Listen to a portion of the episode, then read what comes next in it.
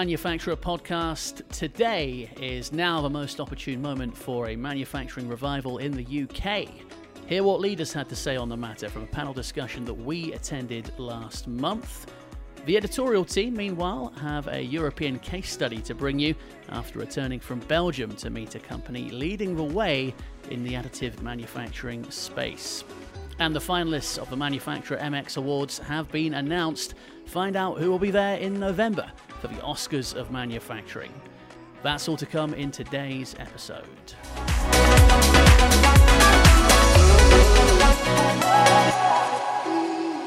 Ahoy, hoy, listener. It's the second episode of our podcast series on leadership. And I'm joined once again by the editorial team, reporter Lana. Ahoy, hoy. Good afternoon, Tom. And editor Joe. Good afternoon, Tom. I'm going to be a bit more enthusiastic than my colleague Lana there. How was how was your trip to Benidorm, Tom? Because in our last episode we were talking about the fact that you were going to the same hotel as where the series is filmed. Yeah, um, yeah. Let's let's let's do this for a minute, shall we? Before we get into actual any actual work. Um, yeah, it, was it was good. Um, I, I, guess pretty much what I was expecting. The hotel was was was decent enough. Um, you can see why so many Brits just live there because it is a bit of a, a home from home. Um, you know, you can just wander around the corner um, of a morning and and get yourself a full English with like you know all, all the horrible stuff but, but also great stuff that you'd get in any english cafe you know like black pudding and stuff um, but you know if you don't want that if you want to go and try out your spanish then you can always nip up the road to altea so you know you got you got the best of both worlds um, so yeah in answer to the question damn good. I'd, I'd, recommend it. If you want to break from santorini at any point lana then then have a, uh, have a head over to benidorm. It's, it's all right mate. I'm not sure you can pay me to go.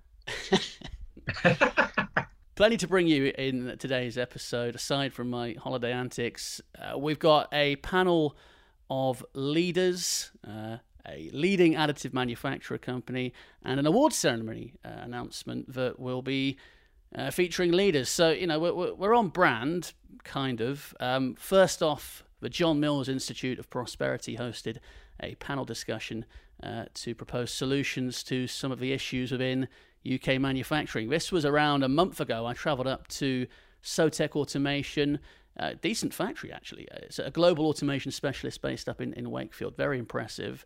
It was a particularly hot Monday. It was the day before we had that record breaking um, day, you know, record breaking temperatures. Actually, we, we did an episode of a podcast in that heat, yeah. from memory. So yes, I, I remember it well. Yeah. Why, why did we do that?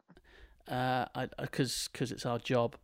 Um, the, the, the panel discussed whether uh, now is the most opportune moment for a manufacturing revival uh, in the UK. So the Right Honourable Caroline Flint, former government minister and JMI chair, she was the moderator. The founder of the institute, uh, John Mills, the man himself, was on the panel also, joined by MTC's chief automation officer Mike Wilson, Sewtec's chairman Mark Cook, uh, Dr. Yan Wang from the University of Brighton, and me, funnily enough. Let's hear what the uh, panelists have to say. If you look at the way the economies right across the West work, it's manufacturing that generates the increased productivity and rising living standards, not service sector. And the more that we concentrate on services at the expense of manufacturing, the lower the growth rate, the lower living standards, the lower the amount of investment that takes place, and the more dismal the prospects become. There's just not enough in the pool. There's not enough raw talent to recruit into our industry. I don't know why that is. I, personally, I think you should ask the role models and at the school levels, ask young girls and say, you know, do you like engineering or manufacturing? And if not, why not? We're not short of a lot of government documents on boosting manufacturing, so what is going wrong? there's certainly a, a, profile issue, so um, a lot of the population doesn't really understand how strong manufacturing is, how successful it really is. We've talked a lot about, you know, we're not short of ideas in this country, but trying to transform that into a product that can be made here it doesn't always work out as we might wish. And you've got some thoughts about how we make that viable. Yes, I think this has been a problem in this country for a long period of time, that we've been much, much better at doing the original research and getting results from that than we have been in commercializing uh, opportunities and, and, developing manufacturing industry in this country on the basis that uh, it, it, it, expands in the economy and makes a bigger contribution than is actually happening at the moment. Remanufacturing is uh, compared to manufacturing, it got some a lot of advantages because uh, the raw material for remanufacturing is used product is already available in the UK, so you can be you know you can do the business in the UK. You don't have to rely on the supply chain from overseas, so you will survive much easily and nicely at the local because you can easily access the resource. Mark Cook, Chairman of Sewtec Automation. One of the biggest challenges we have constantly, not just over the past few years, is, is getting the right resource into, the, into our industry. Uh, getting young people excited about manufacturing and engineering uh, and getting them to, uh, to join the industry. Uh, so shortage of resource is a big issue. Um, government incentivisation would be helpful uh, and that could be either through taxation. I know they would do there's quite a bit already in R&D tax relief, uh, but just helping us a little bit more, I think, would help to level up the uh, level up the field compared with our financial uh, colleagues in London. Mike Wilson, Chief Automation Officer at the Manufacturing Technology Centre. There's a recognition that there's a, a lot of manufacturing in the UK but it doesn't get the, um, the profile and the support that maybe it deserves. And there's opportunities to build on that sound base, uh, but it needs support, it needs facilities, it needs not only infrastructure in terms of roads and transport, but also buildings, it needs financial support so that we can actually attract more of that and ex- expand what we've got. And that would ser- seriously address the levelling up issues that we face in the UK. Great, and, and, it came up as I knew it would tonight. You know that issue around misconceptions and a kind of false portrayal of the industry. Um, why do you think that's happened over the years, and what do you think needs to be done to, to address that? Well, I, I, just generally think people don't talk about manufacturing very much, unfortunately. Um, I think the politicians generally avoid talking about it. Um, I'm not sure why, you know, there's this perception it's dirty and horrible, which is very rarely true these days. And, and what we really need to do is to increase the profile. We need to get more people talking about it, showing people examples of what really does happen in their community. And it's not just about showing them the, the aerospace companies or Formula One or the car industry, it's about showing them the smaller businesses, showing them what really is going on in the industrial units around the UK. Caroline Flint, and I'm the chair of the Institute for Prosperity. I was an MP for 22 years up to 2019, and for me, it was about looking at our potential assets as a community and how we could realise something within that for jobs and prosperity for local families. And to give you an example, um, it was in manufacturing, but aviation, we had Finningley, which is an RAF airbase. Uh, we had other air bases. They all got turned into prisons when they shut down. And when I got elected, that was the future that was penned in for RAF Finningley. Actually, what happened, we had a big campaign, local people got behind it, and it became a small regional airport. But the site itself enabled other businesses to be based there. You know, businesses that were manufacturing and doing other things to support jobs in the community. And, and again, you know, I fought for many years on having a connection from the M18 straight into that part of Doncaster. And as a result, we have the rail port, we have other firms that are based there too. So, look, I'm not trying to take credit for all of that. But the truth is, you know, sometimes, you know, MPs and other politicians lo- locally on the council in the region can make a huge difference, uh, particularly, I think, in in communicating why these why these jobs are so important and what they mean for local people and sometimes you can work to bring people together and I think that's a you know for all the bad press politicians get I think that's a really valuable part of the job.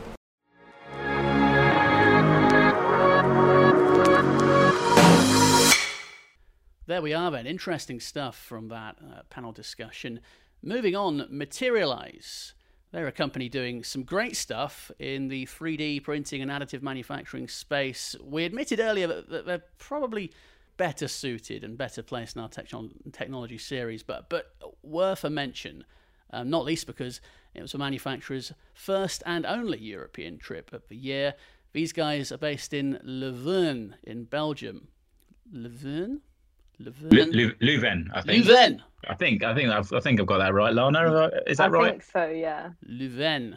Is it? Well, yeah, I mean, lovely, lovely city, lovely part of the world. Say, I was going to say you guys sh- you should know, yeah, because because you you headed over there. Um, it was actually a lovely city. Yeah, yeah, it was. It was roasting hot, but mm. um, it was yeah, very very nice, very very nice. Before we get into manufacturing, cheese and beer. Was, uh, did, did you get did you get a chance to have any of that, or, or was it? I I had some. I certainly had some beer. Yeah, uh, yeah.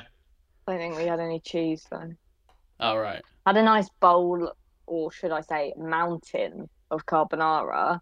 Nice, which did have yeah. some cheese on it. I, I I don't know why it's not necessarily that's not necessarily the done thing, is it? It's just it's just when Joe went to Bruges, he put that he put that picture into the group of like he had his pint and he had like little squares of cheese. In a, I mean, it, it just it just looked like magic. It just, well, looked at an, an utter dream. Cheese cheese just makes everything better, and when you consider oh. that it's free, you just you just get this little little saucer of cheese free with your beer. It's just what more could you ask for? Was it kind of, was it Bruges esque, Joe, or, or was it was it a different kind of vibe? Very much so, yeah, very yeah. much so. I mean, it's um, and I suppose to look at Bruges is a little, little bit more chocolate boxy, um, but it's still a very nice city architecturally to walk around. Yeah, very nice indeed. Would recommend it. Lovely stuff. Well, tell us about Materialise, guys. Well, yeah, very interesting visit. I think um, when when we mentioned 3D printing or, or additive manufacturing to give it its proper title, we just we just assume that it's kind of one technology. Oh, certainly I did anyway. You sort of yeah, assumed it's one technology, one technique. Um, but as Materialise uh, showed us, it was there's a whole variety of different methods. Some you know, some using lasers, some using resins, some using ultraviolet light. There's a there's and you know so uh, and some man, 3D 3D printing in plastic and some 3D printing in metal. So there's a whole variety of of different techniques and processes that, that they use um, depending on what the needs of the of the customer are. So it's fascinating to see some of that. My name is uh, Jurgen Laudus. I'm the vice president of Materialise Manufacturing. So I'm responsible for all the manufacturing activities within Materialise. So at Materialise, we have the most common 3D printing technologies uh, in-house in our production. The first one I would mention is stereolithography. Um, this is a plastics printing technology um, from a, a, a, liquid material that becomes hard under UV light. Um, this is mainly used for prototyping purposes. But then we go to, for example, laser sintering, where we build uh, parts out of a powder, mostly a nylon powder. Um, and there you can make really functional components. So in, uh, in laser sintering, you can really make uh, end-use parts via 3D printing. Common, most common materials are PA12, PA11, uh, glass-filled nylons, um, and so on. It's a bit similar to laser sintering is the multi-jet fusion technology, where you can basically print same type of materials, also polypropylene material is uh, possible. Next to that, we also have FDM, fused deposition modeling, um, maybe well known uh, for many people as the technology that is also used for home printers, but then at industrial scale with a wire that um, is fed through a nozzle and depositing uh, the material. The advantage of this technology is that a lot of thermoplastics can be printed like ABS, uh, polycarbonate, PC, ABS, and also specific uh, grades, for example, for aerospace like Ultem um, materials. We don't only have plastics, we also have metal materials. So also metal can be printed, um, and typical materials there are aluminium, uh, stainless steel, Inconel, uh, titanium, and, uh, and many more. So there's a wide variety of materials available in 3D printing uh, these days. They also had a really cool eyewear room mm. with loads of glasses. Was there sunglasses as well, or was it just normal glasses? Yeah, I think yeah, sunglasses, normal glasses, all from the, the, the usual kind of big name players in that in that space. And I think the idea being that um, 3D printing offers offers a, um, a, huge increase in, in customization in terms of what the customer wants, uh, in terms of color, shape, all the rest of it. Whereas, you know, typically you kind of you, it's, it's pretty standard. Um, that's kind of industry at the moment, and 3D printing offers that um, element of customization and individuality. Yeah, and I believe that um, the glasses are customized to your actual face shape, which for people who wear glasses will probably know that it's a struggle to find glasses that actually fit your face shape perfectly. So I thought that was really cool. Yeah, I can certainly sympathise with that because I have a really wonky cool. nose and glasses don't fit square onto my face. Yeah, I've got a massive head, and when I've had to like go and watch 3D, you know, films in in the cinema and stuff like that, it just yeah, dangling off the end of my. yeah, that that's really cool. I know. I think you touched on it there, Joe. Like you, you kind of get an idea of of 3D printing, and you know, it, it's it's used for for certain things, and and that's it. But this trip, obviously, opening uh, you know, broadening your, your horizons a bit, opening your eyes to, to the, mm. the possibilities that, that exist within, you know, within that area. Yeah, indeed, and and going beyond, um, you know, traditionally and certainly up to to in recent times, it's been thought of as very much a tool for for prototyping, um, whereas now advanced in technology are really um, pushing the boundaries of what's possible and and um, you know, 3D printed additive manufactured parts are, are ending up in in end use applications rather than just as a just as prototype. So it's it's a, a sector that's really going to have um, a, a, an impact on manufacturing going forward.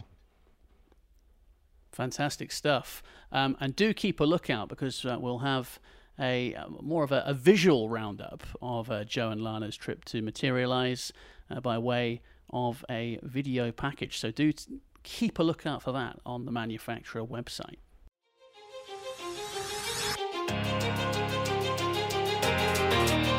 So here at the TMX Awards, we have winners not once, not twice, but three times. It's Lander Automotive. Absolutely fantastic. It's credit to the team. We have the winner for the leadership and strategy category. It's Gripple Limited.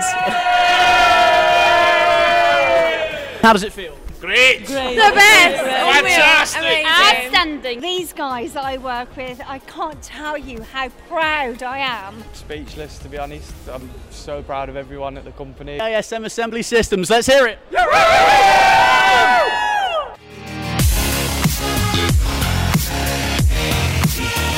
That's right, it's recently been announced that over 40 of Britain's top manufacturing companies have made it through to the finals of the UK's largest and most rigorous industry awards programme. It is the one, the only, the manufacturer MX Awards.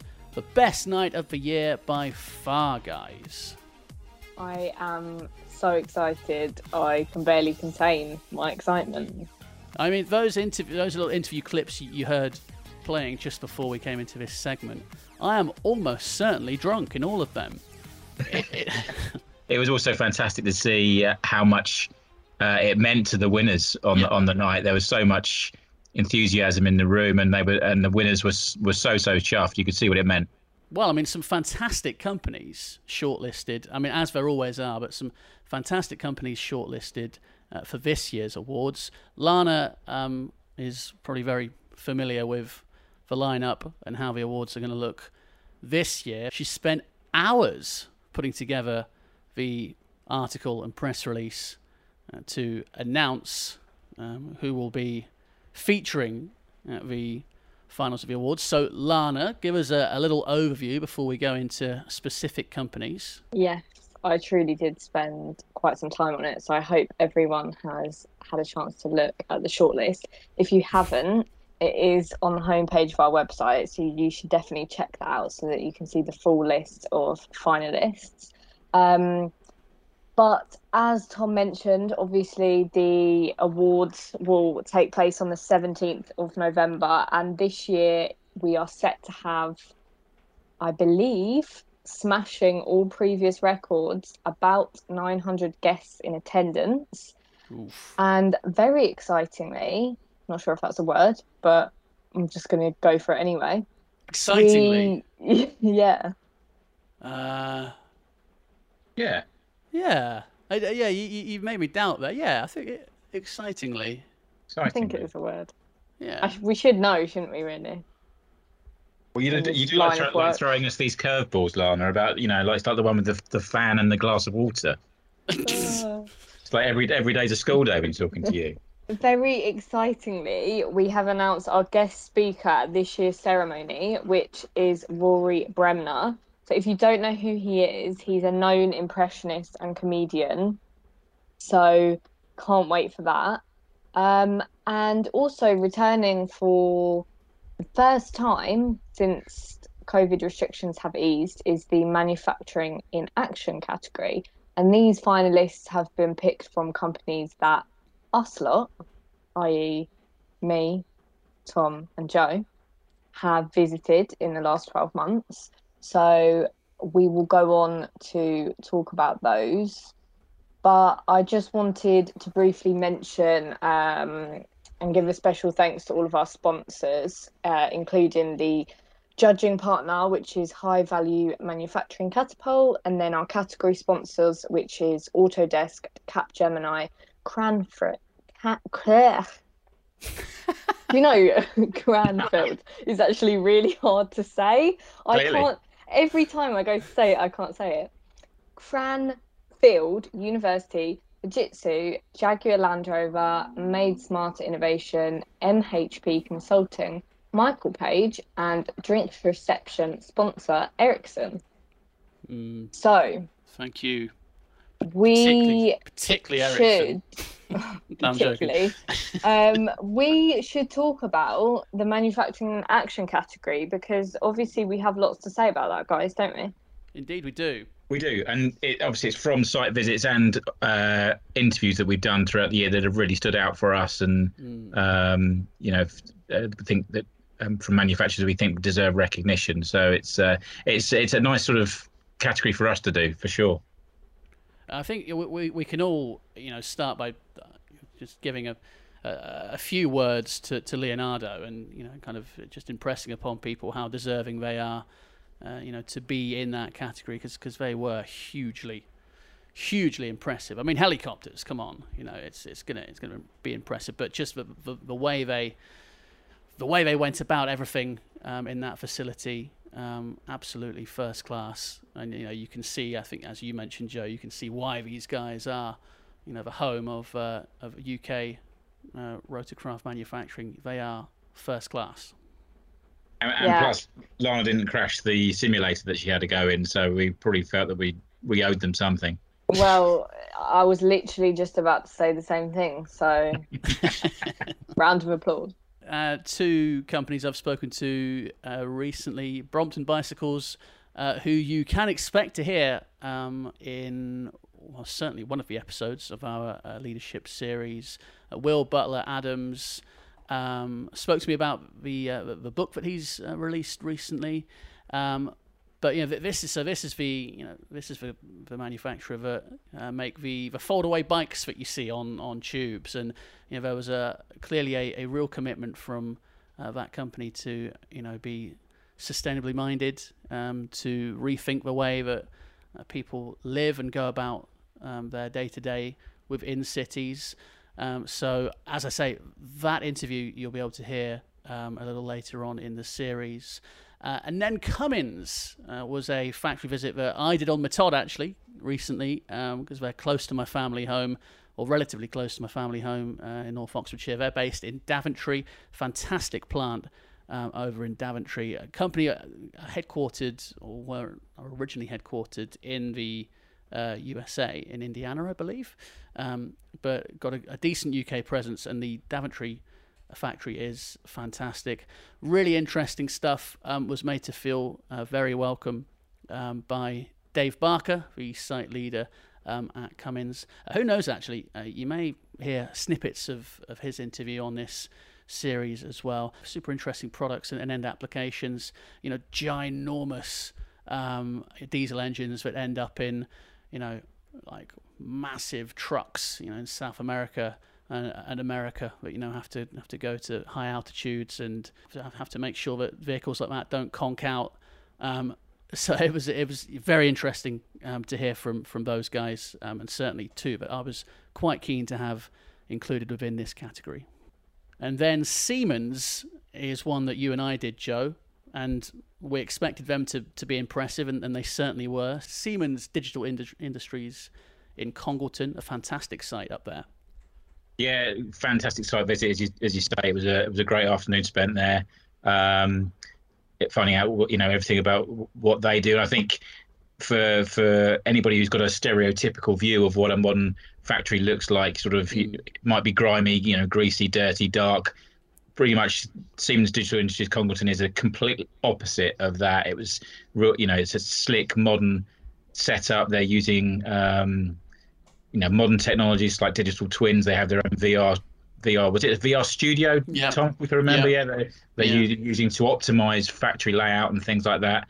And they've even partnered with a local, um, I think the local the local council or a local initiative, whereby um, water hydro energy from a from a local weir is um, cabled directly into um, into the Congleton factory so that they can uh, yeah uh, use renewable renewable energy, which is which is fantastic. So that's that was a that was a real standout from from our site visits this year. And then also TSP Engineering, um, who emerged victorious in the achieving customer value category at last year's awards. I mean, the CEO John Coughlin described the awards as the Oscars of manufacturing. So straight away, we love him. Um, but also, they are completely British owned again, which is really cool. Um, and they are looking to grow their own talent wherever possible. Um, and so that its people can benefit from you know high levels of training without the debts that come with it so obviously that is really great and also they have all the capabilities at its Cumbria site to handle some of the biggest engineering and steel fabrication projects in the UK, which is pretty cool. Um, and also, I think they are looking to begin manufacturing advanced modular nuclear reactors. That's a mouthful, and I didn't even mess it up. Wow. Um, towards the end of. Say that, but you can't say Cranfield. I've got no. I've got some sort of mental block with Cranfield. See, I really have to think about it when I say it. I don't know what it is. Does your brain um, want to say cranberry? Maybe. Fascinating. really um, medically fascinating. um, but yeah, they're doing that towards the end of the year, which is actually a first for the UK industry. So they are great, and that is just some reasons why we've shortlisted them for the manufacturing in action category.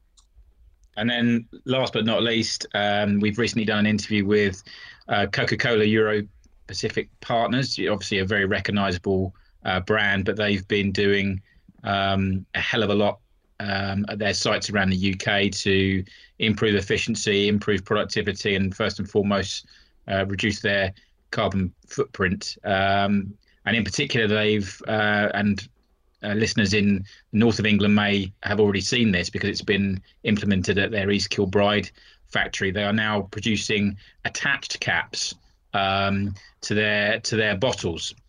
Um, the caps and bottles from Coca-Cola's products have been recyclable for for for quite a long time already. However, um, whereas the bottles tend to get recycled, often the caps get discarded because obviously you open your drink and um, the cap um, just becomes detached from the from the bottle itself. But um, they've implemented a, an attached cap so that the cap stays attached to the bottle, um, and therefore uh, you know it promotes the whole package to be uh, recycled and and helps to reduce waste. And that's just that's one of the many things that they're they're the uh, one of the many investments that they've made over the last couple of years. That's why they've got the uh, nod as a as a shortlist um, for the for the award this year as well. So it's going to be a tough decision. Indeed, it is, and, and as Lana mentioned, uh, do check out the uh, the website because uh, we have laid out Um, every finalist in every category, um, some very incredibly deserving uh, manufacturers uh, and individuals. Um, but we particularly wanted to highlight the fact that the manufacturing in action category is back because uh, it was a, a very fun process to go through some of the companies that we've uh, spoken to. Um, so good luck to all of them. And we will see them in November in Liverpool, and we hope to see you there as well.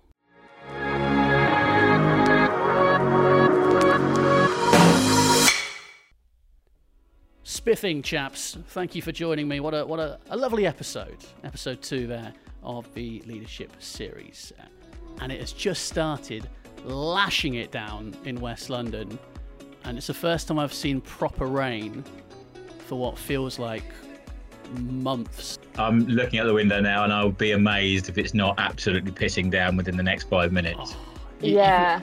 Yeah, I, I'd, I'd forgotten what it looked like. I've forgotten what it felt like for a moment. I might put my microphone down and go and play in it for a bit.